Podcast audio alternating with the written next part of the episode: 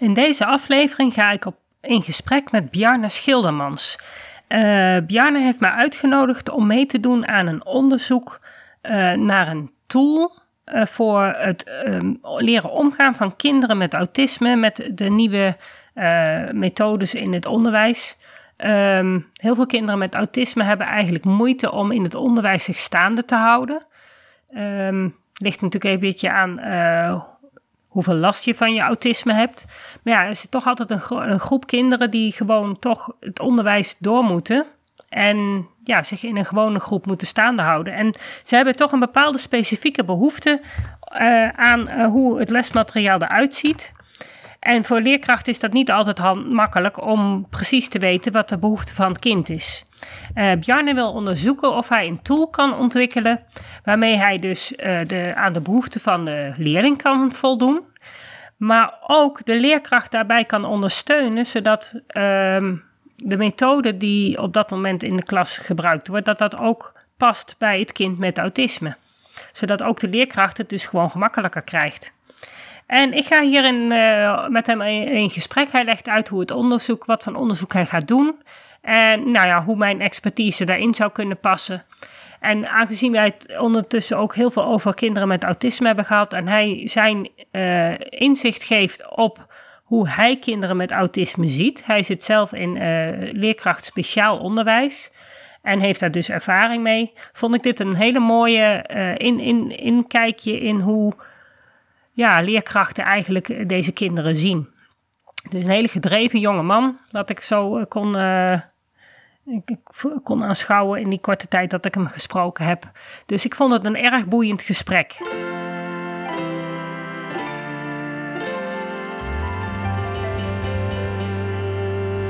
Welkom bij de Beelddenkers podcast. Ik ben Natasja Esmeijer van Beeldig Brein en de schrijfster van het boek Beelddenkers als kwartjes vallen. Ik neem jullie mee in de wereld van de beelddenkers. Beelddenkers zijn creatieve, intelligente en zorgzame mensen, maar ze hebben moeite met onze vluchtige, snelle maatschappij. Dat begint al op school en het werkt door in het werkende leven. Ik ga in gesprek met leerkrachten, ouders van beelddenkers en met de beelddenkers zelf natuurlijk.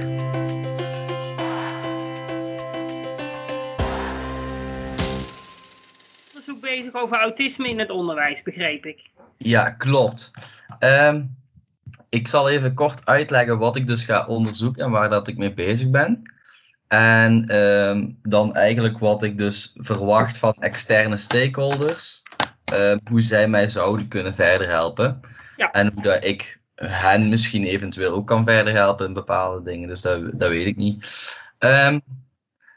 Mijn, uh, het doel van het onderzoek is eigenlijk passend onderwijs blijven bieden aan kinderen met autisme ook met ingang dan van die nieuwe methodes gericht op de 21e eeuwse vaardigheden.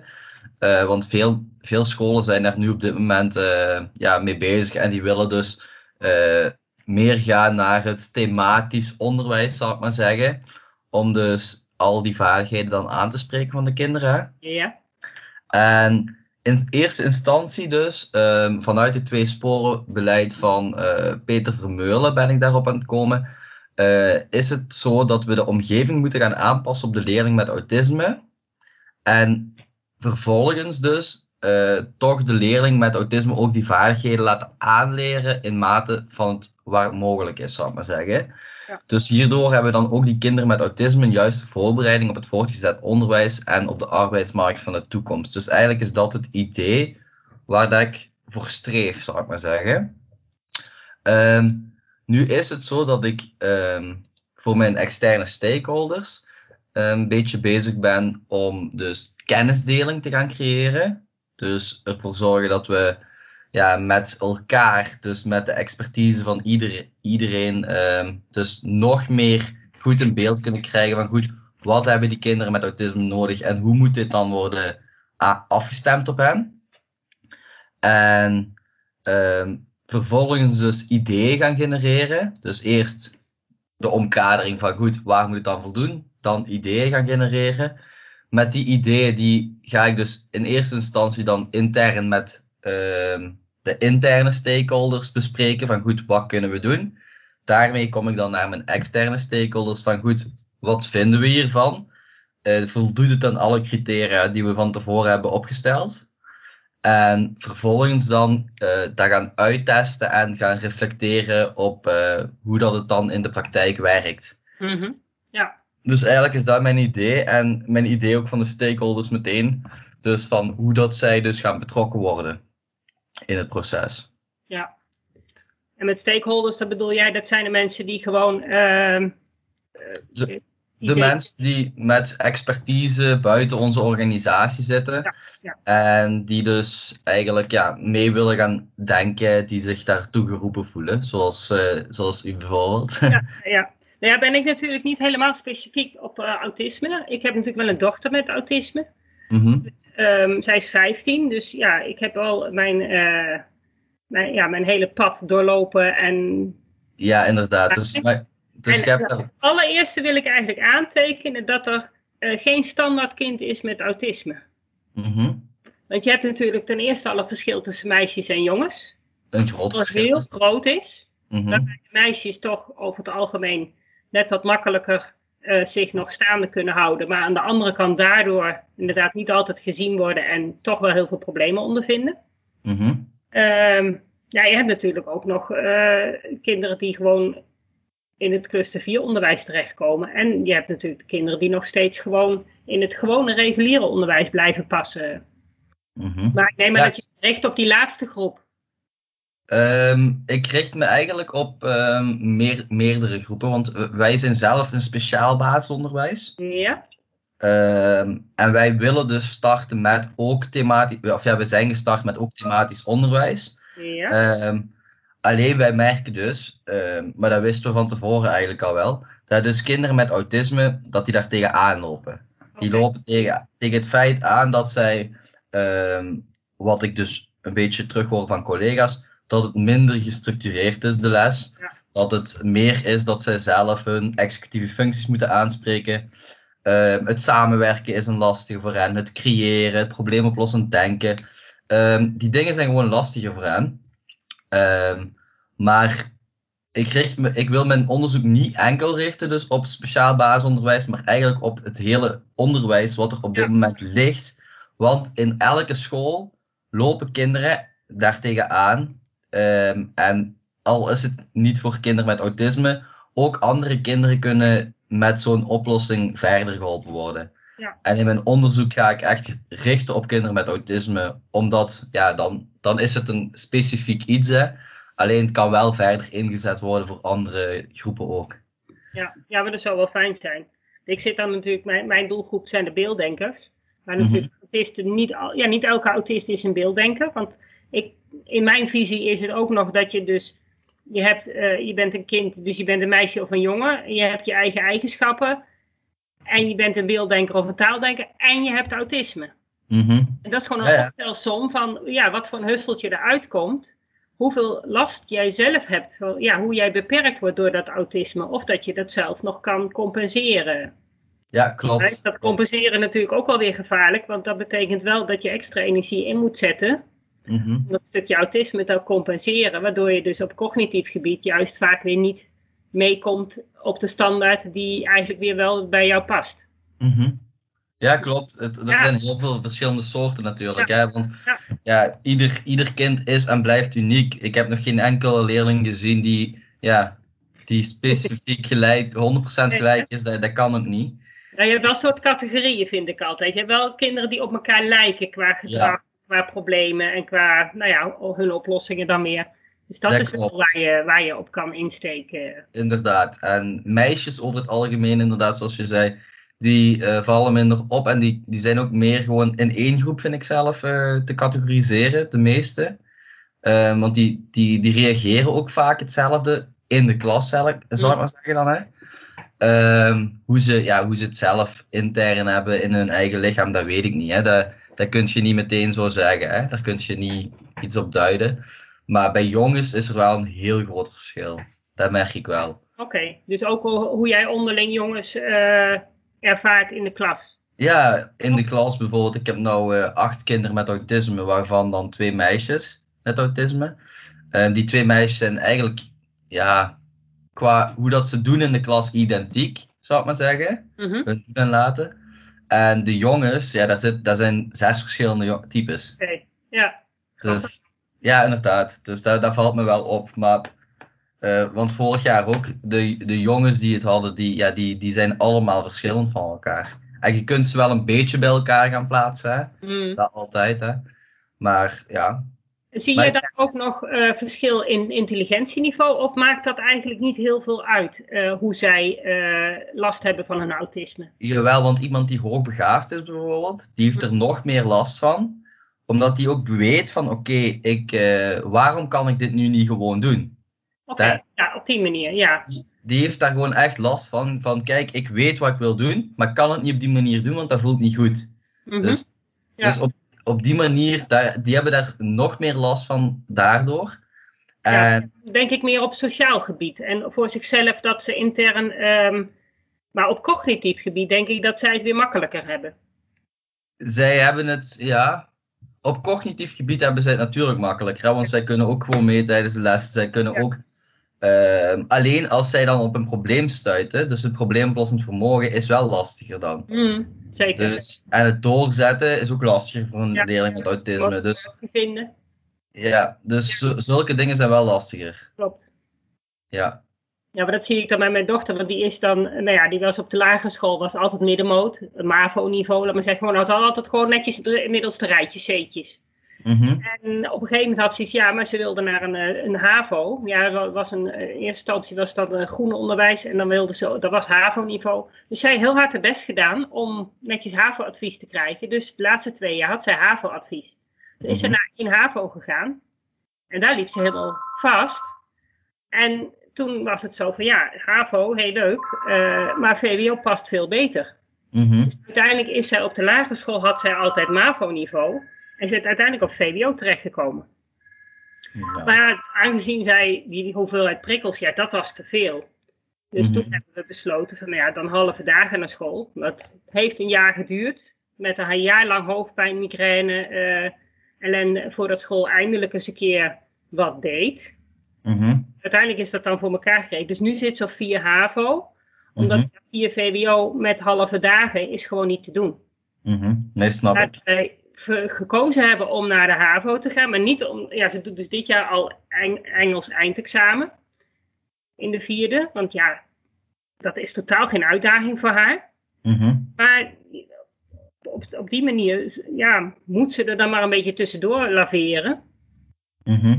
Krijgt zij gewoon de helft van de lesuren. Maar nou ja, nu met corona is haar uitkomst. Want ze kan gewoon alle lessen volgen online.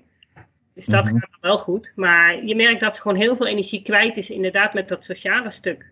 Ja, dat klopt. En Ja, snap opdrachten en eh, niet weten hoe je een opdracht moet, moet gaan plannen. En dat is gewoon heel lastig voor haar. Mhm. Ja, klopt. Dat, dat zijn ook heel lastige dingen natuurlijk, uiteraard. Dus ja, maar dat, die, ze lopen daar ook harder en eh, meer tegenaan tegenwoordig door het nieuwe onderwijs. Hè? Want ze willen allemaal maar insteken op die 21 eeuwse vaardigheden, zoals Ja. ze ze noemen. Hè? Ja. Ehm, en wij ook uiteraard, want wij vinden ook dat onze kinderen recht hebben op een juiste voorbereiding op de toekomst. Alleen we moeten wel ervoor waken dat, ehm, dat alle leerlingen een, blij- een passende plek blijven vinden Ja. op onze school. Ja. En ehm, ik denk dat Dat dat, hebben ze echt nodig van buitenaf. Ja, en ik denk ook als ik nu, nu kijk naar veel ehm, reguliere scholen, ehm, die, die wijzen nu kinderen met autisme bijvoorbeeld af, omdat zij zeggen wij kunnen niet bieden, want wij zijn nu bezig met dat thematisch werken bijvoorbeeld. Ja. En daar wil ik gewoon een oplossing voor, want passend onderwijs moet gewoon blijven, vind ik zelf. Dat vind ik ook echt iets heel goed. Ja. Ehm, alleen, het moet ook, ja, het moet ook passend blijven, zou ik maar zeggen. Dus, Ja, je moet, het moet wel bij de kinderen. En Kijk, wat, wat ik nu heel erg merk bij dat passend onderwijs. Nou, kom ik zelf niet uit het onderwijs. mhm. Eh, maar ik vind heel erg dat, dat heel veel kinderen moeten maar in dat passend onderwijs passen. Mhm. Terwijl het juist andersom moet zijn dat onderwijs moet passend gemaakt worden bij de kinderen. Ja, Dan heb je autisten en dan heb je natuurlijk de kinderen met ADHD, maar ook de, de beelddenkers, die gewoon totaal niet in dat plaatje passen. Nee, die, pa- die passen op dit moment niet in het plaatje. En dat komt omdat het onderwijs en passend moet blijven, maar ook vernieuwd moet worden. Ja. Maar ja, het vernieuwen worden, dat snap ik. Alleen het moet, in mijn ogen, moet die omgeving nog altijd aansluiten op uw kinderen. En moet je daar gewoon met iets simpels, zou ik maar zeggen, iets simpel inzetten, moet dat ook haalbaar zijn. Ja, nou, wat, wat, waar ik heel erg tegenaan loop, is dat ehm, twee dingen. Dat, dat uh, leerkrachten geen idee hebben wat beelddenkers, dus ook hoe autisten denken. Mm Die leren echt op een hele andere manier. Nou geldt dat minder voor kinderen met autisme, maar voor de beelddenkers geldt dat heel sterk. En dat geldt op alle intelligentieniveaus. Want van de hoogbegaafde kinderen weten ze het dan wel. Oh ja, nou ja, die moeten dan eh, op begrip leren. En ja, dat zijn dus heel veel kinderen die dus helemaal niet hoogbegaafd zijn. Die hebben dat ook. Mm Kinderen met autisme vaak ook.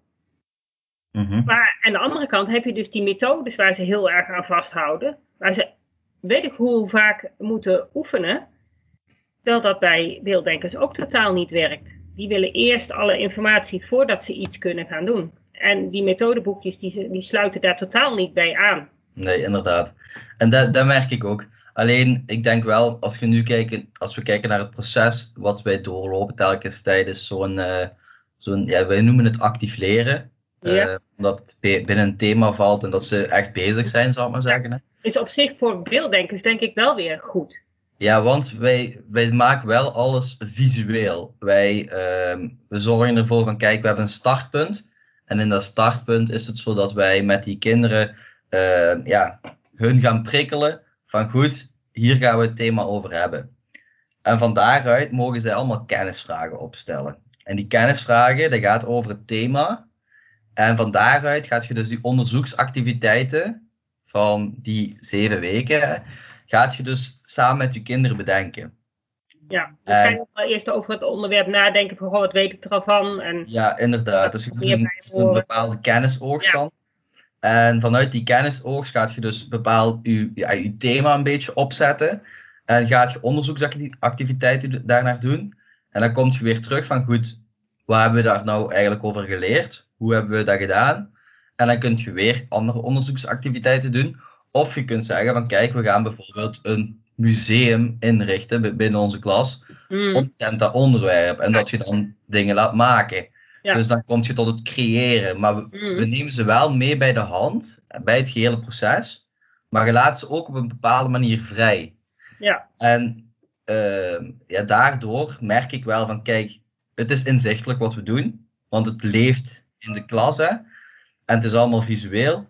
Maar het, ja, die, die andere vaardigheden van en samenwerken en het creëren en het probleemoplossend denken en die, die vaardigheden zijn wel lastig en die blijven lastig voor een bepaald aantal kinderen, maar dan heb je en autisme, die vinden dat lastig, maar je hebt ook kinderen die uh, met mentaal iets, uh, ja, een achterstand hebben, die hebben daar ook last mee. Ik vind dat ook heel lastig, ja, maar dat is denk ik het stukje intelligentie dat je hebt. Dat zie, je, dat zie ik bij mij in de, in de praktijk al bij kinderen die gewoon een heel laag intelligentieniveau hebben mm -hmm. en beelddenker zijn die vinden dat ook ontzettend lastig om inderdaad creatief te denken of om, om ja, die kunnen een regel aanleren.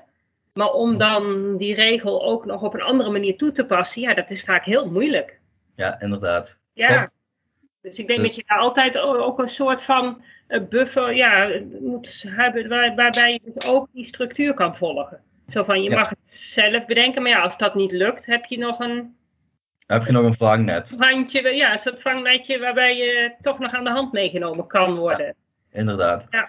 En met deze doelen in het achterhoofd, zou ik maar zeggen, met deze pijnpunten uit, eh, vanuit mijn achterhoofd, eh, daar, ja, daarmee wil ik dus mijn eh, onderzoek doen. Mhm. Het, het gaat echt over hoe gaat je die, die omgeving dus ehm, ja, veiliger maken, ook een deel voor kinderen met autisme. En ehm, aanpassen op hun noden, op hun behoeften. Dus Ja, ik denk dat je toch die structuur moet blijven bieden. En dan aan de ene kant inderdaad toch die uitdaging bieden. Want dat, dat vinden ze natuurlijk ook best heel leuk. Want ze zijn natuurlijk ook super trots als zij het wel bereikt hebben. Mhm, Als je toch zorgt dat er een soort van vangnet blijft. Na het gewone. Dat, dat je gewoon zegt van ja, als je het niet meer weet kun je daarop terugvallen. mhm, En ik denk dat je voor die, als je in die methodes, dus elke zeven weken, als je daar gewoon een vaste structuur in aanbrengt. Zo van, nou ja, we gaan het eerst, gaan we dan kijken eh, naar die onderzoeksvragen, kennisvragen opstellen. Als je dat elke keer terug laat komen, Ja, en daar daar daar komt wel altijd terug. Ja, het komt Ja. wel altijd terug. ja, Dus in principe moet, ja, dat is ook een bepaalde structuur en een veiligheid voor de kinderen met autisme natuurlijk. Hè. Mhm. Ehm, en zeker als je dat ook gewoon zichtbaar maakt, want we maken dat zichtbaar op een leerwand. Ja. Ehm, en dan zien ze ook elke keer in welke fase we zitten. Dus dat is wel fijn voor hen. Ja. Ehm, het, enige, ja, het enige waar we nu echt nog eh, een probleem mee ervaren is dus, zijn dus een paar vaardigheden. En we moeten daar iets voor, on- ja, iets voor gaan ontwerpen, ontwikkelen misschien zelfs. Vaardigheden bij die kinderen zo ineens plop ehm, geregeld kunnen worden. Nee, dat klopt. Maar het is wel zo dat we, we, we kunnen wel een, een instrument bijvoorbeeld eh, bedenken, weet ik veel, Hm. eh, Ja. dat aan bepaalde voorwaarden voldoet, waardoor het makkelijker wordt voor een kind Ja, dus zou je toch een soort van stappenplan moeten maken voor hun, waarbij zij een soort ehm, eh, richtlijn hebben van hoe kan ik nu creatief gaan denken? Hoe kan ik dat voor elkaar, voor elkaar krijgen? Eventueel, inderdaad. Dus zulke dingen. Want je hebt nu dat Maichenbaum, eh die stappenplan, ik weet niet of je dat kent. Nee, dat ken ik niet. Maichenbaum is dus een stappenplan waar, met vier vragen. Dus van wat ga ik doen? Eh, weet ik wat ik moet doen bijvoorbeeld. Hè?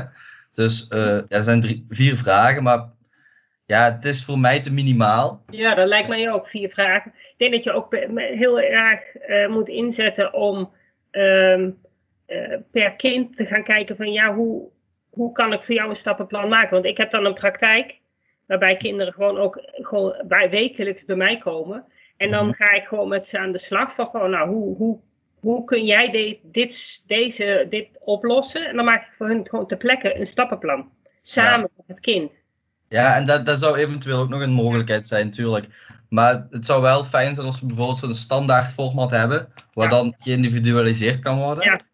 Ehm, maar wat wel is, dat, ja, dat elke school, ook als zij ehm, ja, niks weten van autisten Mhm. of van autisme, dat zij daar gewoon kunnen gaan inzetten. En dat, dat zou wel fijn zijn. Dat zou inderdaad fijn zijn, want dat, ja, ten eerste, want je kan niet van elke leerkracht verwachten dat ze helemaal weten wat, een, ja, wat autisme inhoudt. Nee, dat, dat, dat kun je niet verwachten, nee, dat klopt. Nee. En het hoeft ook niet, Nee, als je wel weet dat zij inderdaad die structuur nodig hebben. En ik bedoel, als je de basis, basisinzicht hebt, dan is dat voldoende. met basisinzicht kun je Ja. heel ver komen. Hè? Ja, Zeker. daarom. En dat is ook, moet ook, want weet je, het is niet zo dat, je hebt een kind in de klas en dat kind heeft ook autisme. Moet het daarmee doen, zijn hele leven. Moet er Mhm. ook leren gaan. Eh, maar aan de andere kant blijft het ook een gewoon kind. Mhm. En ieder, elk kind doet het op zijn eigen manier. Dus ik vind dat je heel erg moet, ja, dat autisme niet als een, als een hokje moet zien. Alleen maar een leidraad van, ja, zo ongeveer, daar heeft het behoefte aan. Dat moeten wij, dat is ons stukje passend Ja, voor inderdaad. het kind. Vind ik ook. Ja, Vind ik ook. Ehm, wat eigenlijk nu dus mijn vraag een beetje ook is, is Ja. dat ehm, zou, zou u het zien zitten als, ehm, als ik dus bijvoorbeeld met, ex, eh, met die alle externe stakeholders, ja, er zijn er een stuk of zeven, dat we als we dan samen zitten, dat jij dan ook aansluit en dus ook gewoon mee, kunt meedenken over goed, waar hebben die kinderen met autisme, waar hebben ze nou nodig, Eh, waar moet het aan gaan voldoen, Ehm, hoe kunnen we een oplossing bieden bij bepaalde eh, vaardigheden? Hebben we een stappenplan nodig? Ja of nee? Hm. Ehm, en meedenken in waar het dan aan, ja, eigenlijk aan moet voldoen. Dus een beetje de richtlijnen een beetje- bepalen.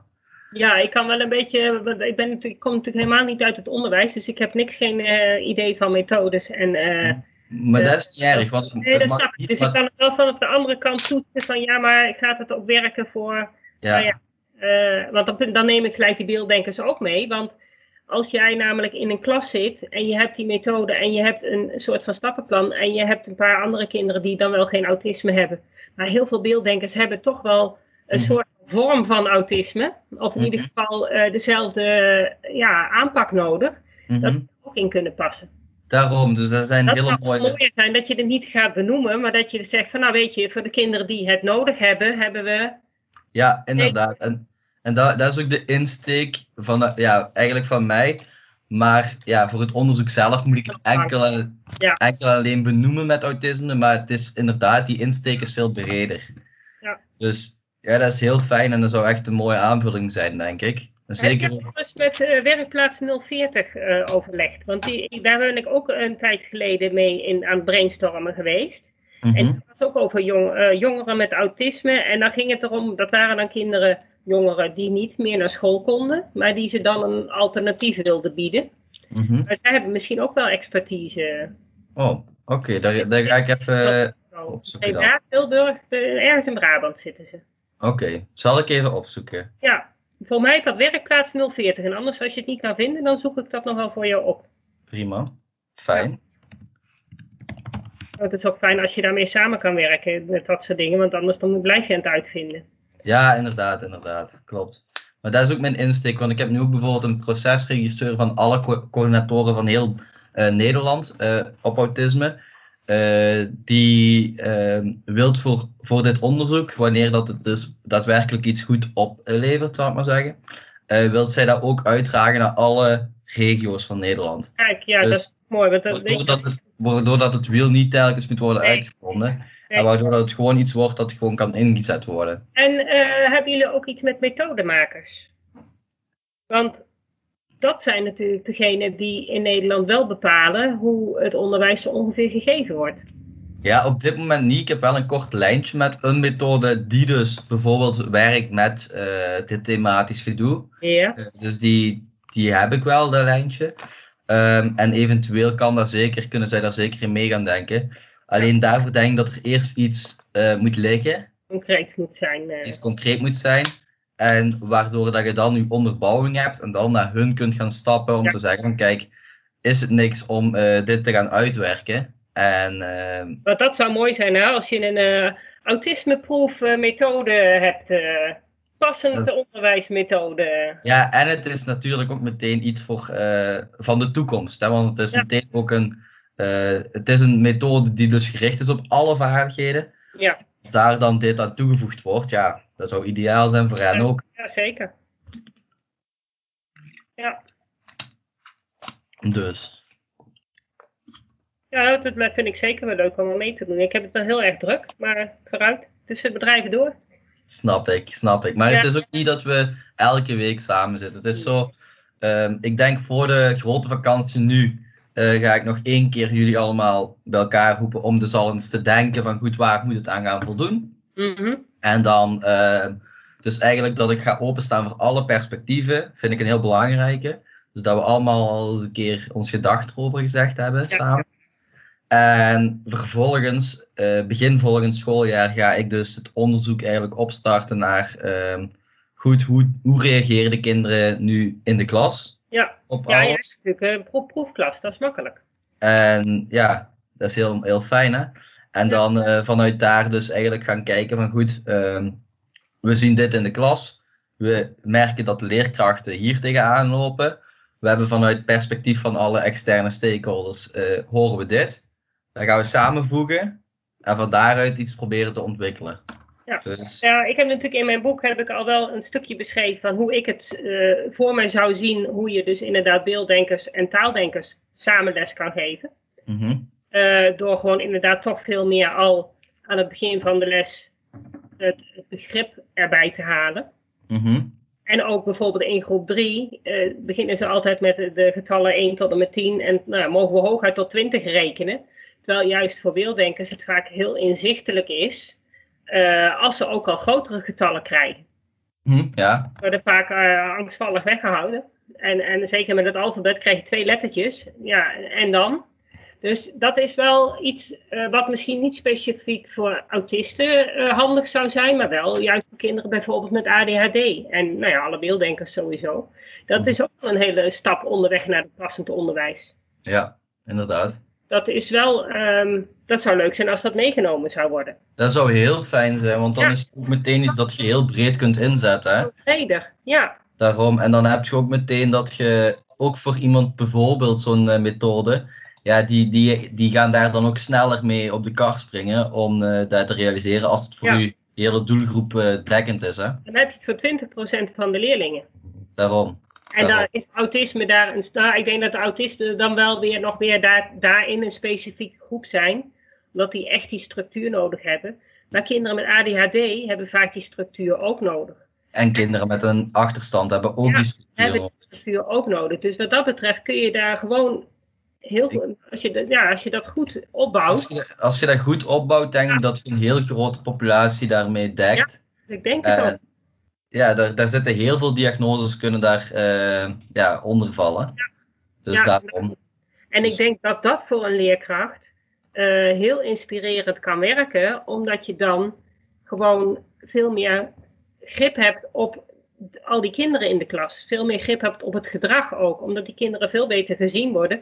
En nu alleen maar gefrustreerd rondlopen van ja, ik snap het toch niet, want je kan het niet uitleggen. Inderdaad, want het is ook iets. ehm, ik zou het ook fijn vinden als het middeltje bijvoorbeeld tijdens ehm, elk zelfstandig werkmoment kan worden ingezet. Ja. Dus niet enkel tijdens dus die zaakvakken, eh, maar ook tijdens zo'n rekenen. Als zij gewoon, als je een instructie hebt gegeven en ze kunnen bijvoorbeeld aanduiden van oké, dit ken ik, ik weet, ik weet, ik weet, ik weet, en ik weet wat ik moet doen dus, prima, dan kunnen ze aan de slag.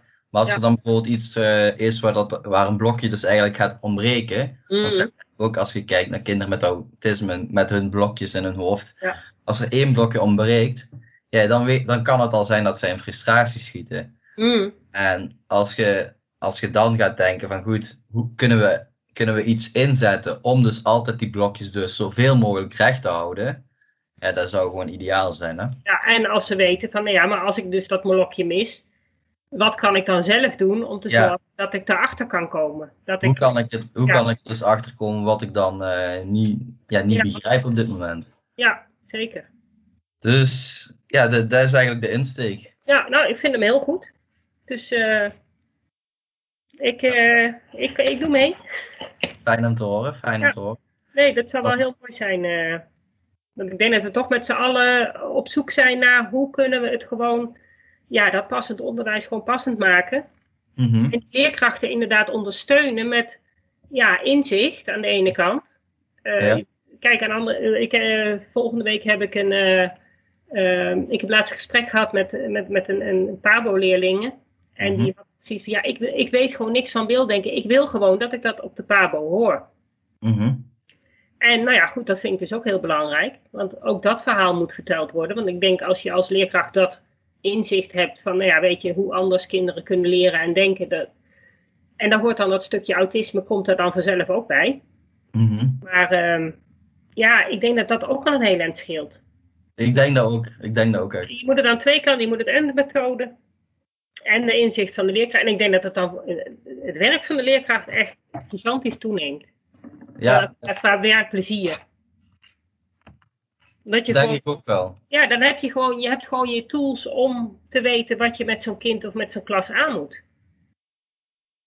En nu tasten ze toch af en toe gewoon in het duister, omdat het gewoon totaal verkeerd beredeneren. Ja, dan kom, dan kom je er niet. Nee, dat klopt. En ik merk gewoon bij heel veel leerkrachten dat ze het graag willen weten. Mhm. Ja, maar dat is ook zo. Ze willen het heel graag weten. Alleen soms is er eh, expertise die ze, ja, die ze gewoon niet snel voorhanden hebben. En in dat opzicht zit ik heel goed in mijn school, want we hebben experts autisme, experts ex executieve functies, experts mindset, we hebben alles. Ja, ja oh, dat is heel mooi. Dus dan, dat, dat is wel fijn. Alleen ik wil dus ook die blik van buitenaf, omdat wij ook niet intern alles weten. Eh, Nee, is het fijn, je, je doet is het ook fijn als er een kritische blik vanuit eh, meerdere perspectieven komt. Ja. Dus daarom. Nou, Dat was het weer voor vandaag. Bedankt voor het luisteren en superleuk dat je erbij was. Ik hoop dat je weer een beetje meer ontdekt hebt hoe gaaf, maar ook hoe lastig het kan zijn om een beelddenker te zijn in een wereld die is ingericht voor taaldenkers. Wil je meer weten? Lees dan mijn boek Beelddenkers als kwartjes vallen.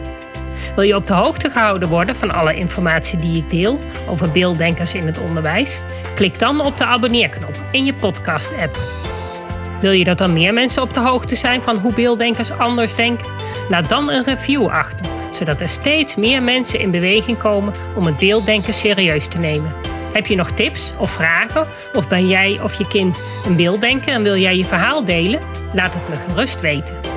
Wil je als ouder of leerkracht echt weten hoe het allemaal werkt bij je kinderen of bij jezelf?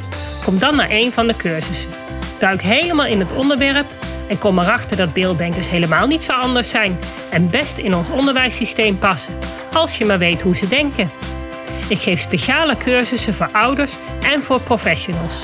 Voor meer informatie ga je naar www.natasjaesmeijer.nl.